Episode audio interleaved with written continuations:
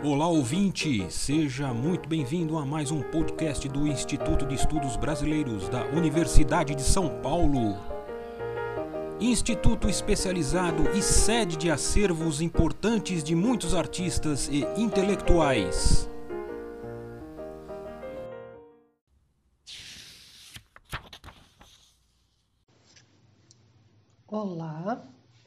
Meu nome é Euni Elisa Vilmes, eu sou atualmente professora no Instituto de Educação da UFMT aqui em Cuiabá. Eu nasci no Rio Grande do Sul e eu vim com a minha família na década, em meados da década de 70 para o que então era o Mato Grosso e concluí toda a minha formação é, no Mato Grosso do Sul e hoje que é o Mato Grosso. Fiz meu curso de pedagogia aqui, é, mestrado, especialização em educação e no ano de 2010 eu fui fazer o doutorado na USP, na Faculdade de Educação.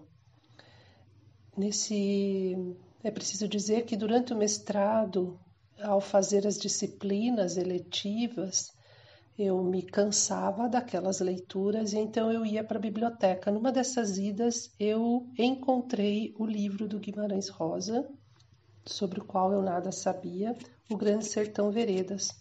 Emprestei esse livro na biblioteca central aqui da UFMT e levei para Diamantino, no Mato Grosso, onde eu morava.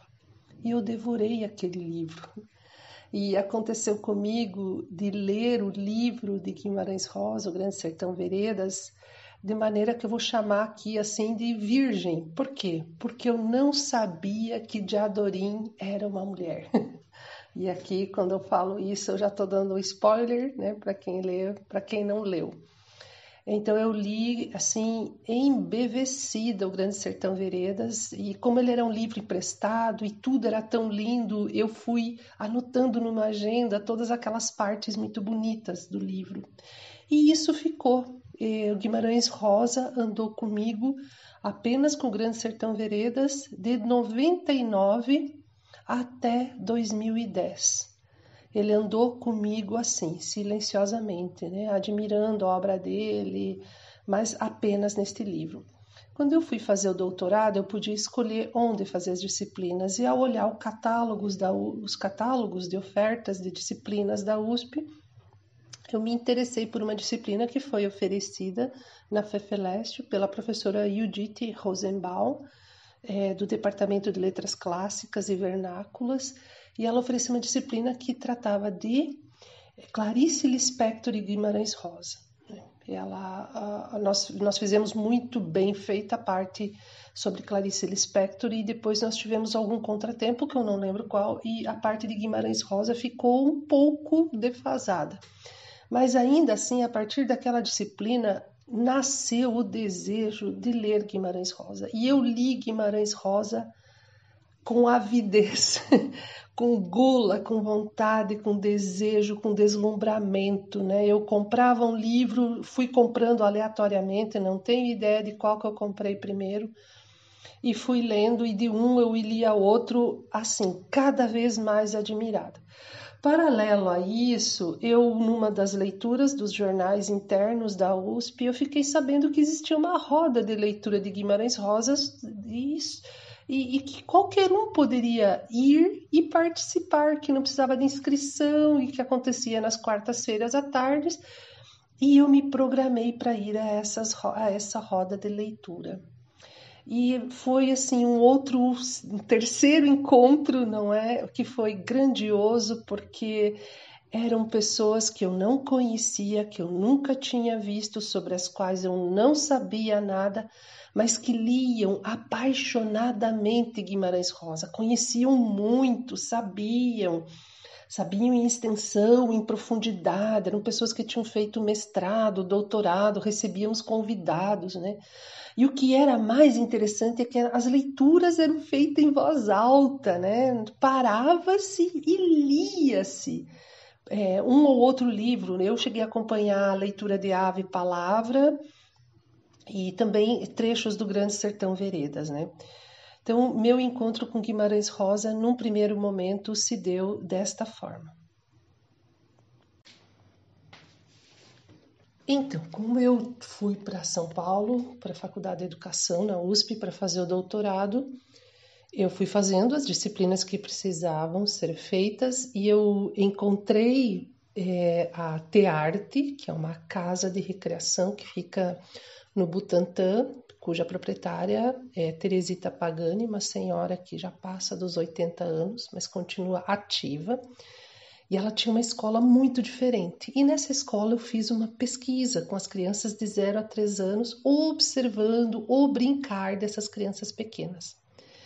Qual não foi minha surpresa ao descobrir que, ao narrar sobre as experiências dessas crianças bem pequenas a brincar, eu me fazia usar, sem saber, a metodologia do Guimarães Rosa. O que, que eu chamo de metodologia do Guimarães Rosa?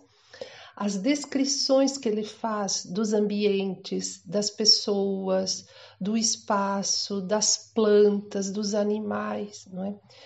E na, na, na, busca de ler e estudar sobre Guimarães Rosa, eu descobri que sim, ele é tido como um etnógrafo, e eu então me apropriei de Guimarães Rosa para fazer na minha tese de doutorado o que eu chamei de uma fenomenologia rosiana do brincar.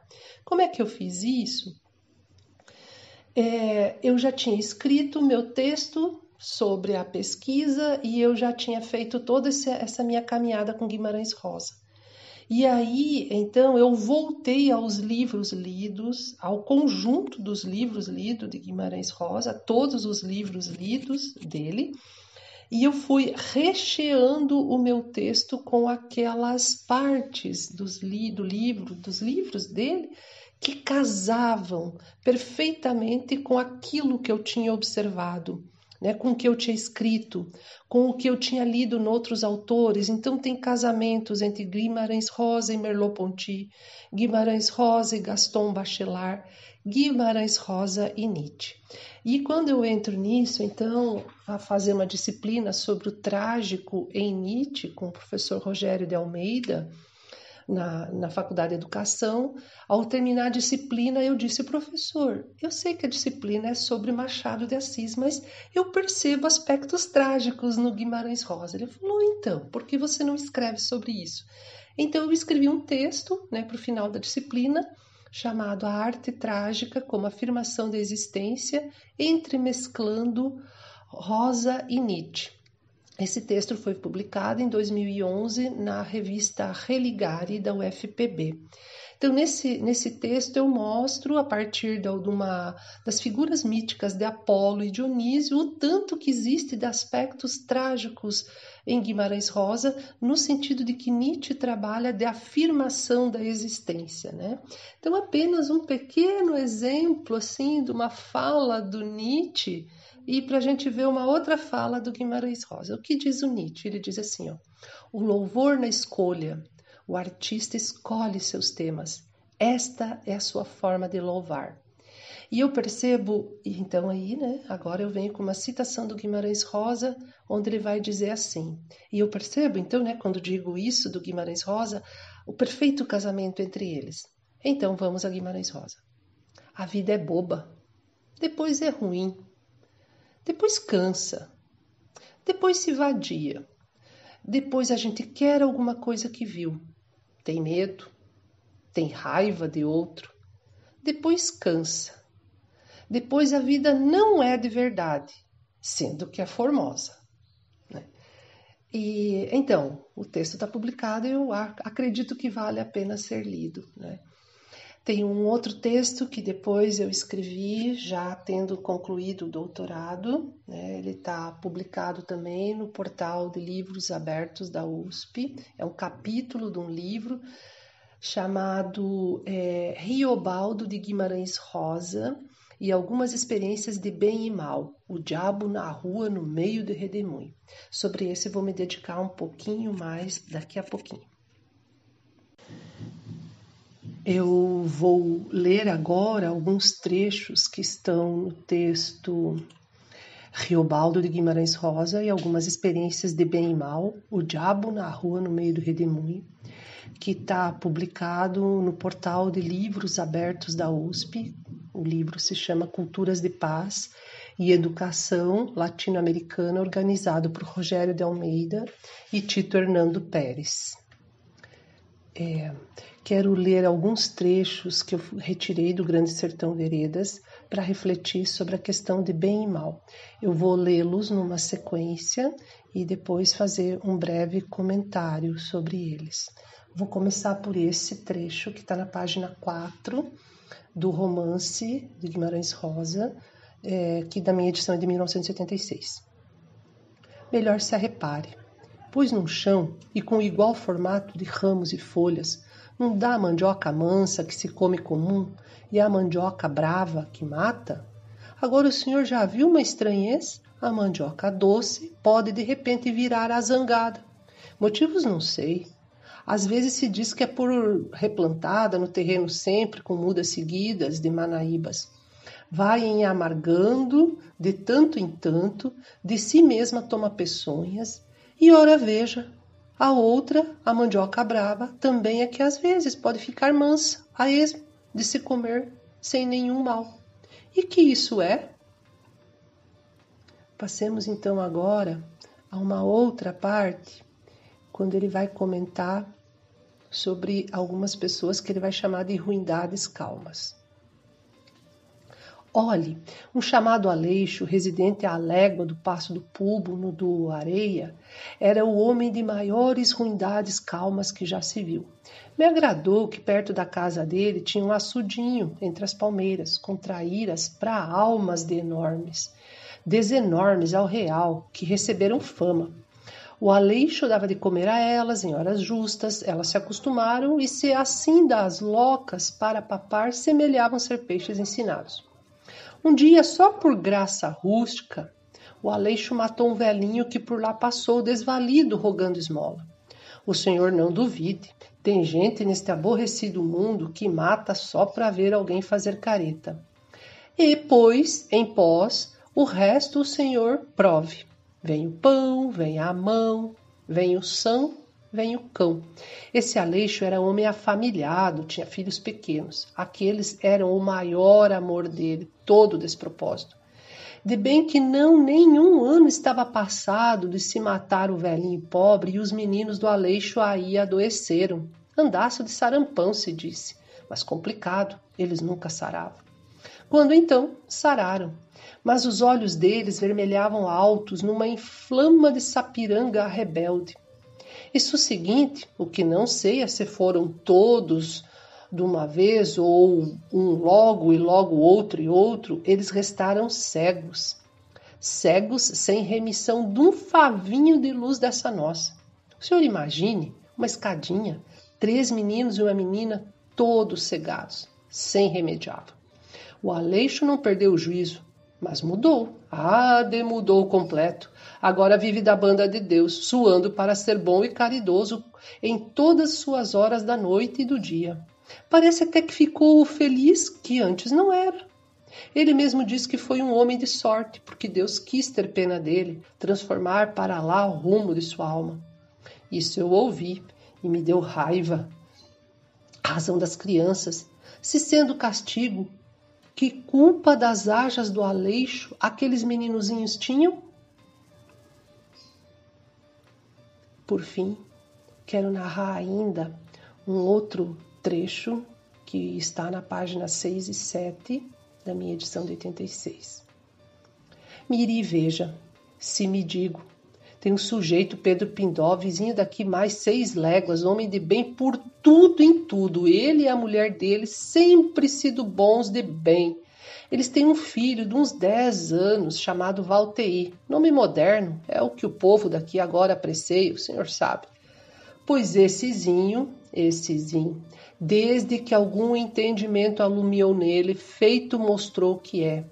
Pedido madrasto, azedo, queimado, gostoso gostoso de ruim de dentro do fundo das espécies de sua natureza, em qual que judia ao devagar de todo bicho ou criaçãozinha pequena que pega. Uma vez encontrou uma crioula benta, bêbada, dormindo, arranjou um caco de garrafa, lanhou em três pontos a popa da perna dela. O que esse menino babeja vendo é sangrar em galinha ou esfaquear porco. Eu gosto de matar. Uma ocasião, ele pequenino me disse. Abriu em mim um susto, porque passarinho que se debruça, o voo já está pronto. Pus o senhor vigia. O pai, Pedro Pindó, modo de corrigir isso, e a mãe dão nele de miséria e mastro. Botam o menino sem comer, amarram em árvores no terreiro, ele nu no elo, mesmo em junho frio, lavram o corpinho dele na peia e na taca, depois limpam a pele do sangue com cuia de salmoura. A gente sabe, espia, fica gasturado.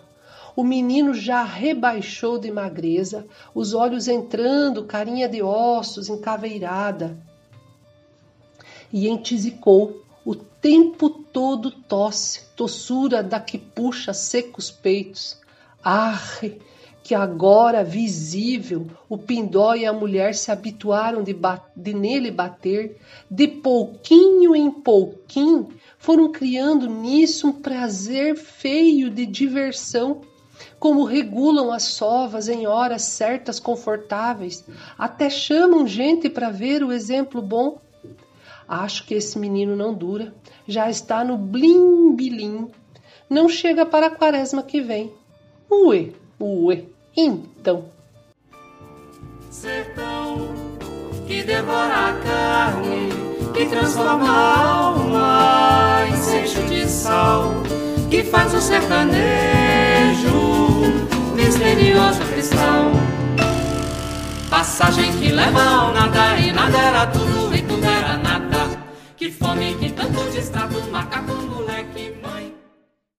E com isto, com estes três trechos narrados aqui sobre a presença do bem e mal, daquilo que nós julgamos que é bom ou é mal, que é certo, que é errado, eu deixo o convite para ler o texto inteiro e para pensarmos, junto com Guimarães Rosa, o que nos faz ser o que somos que escolhas que fazemos e que vão nos definindo.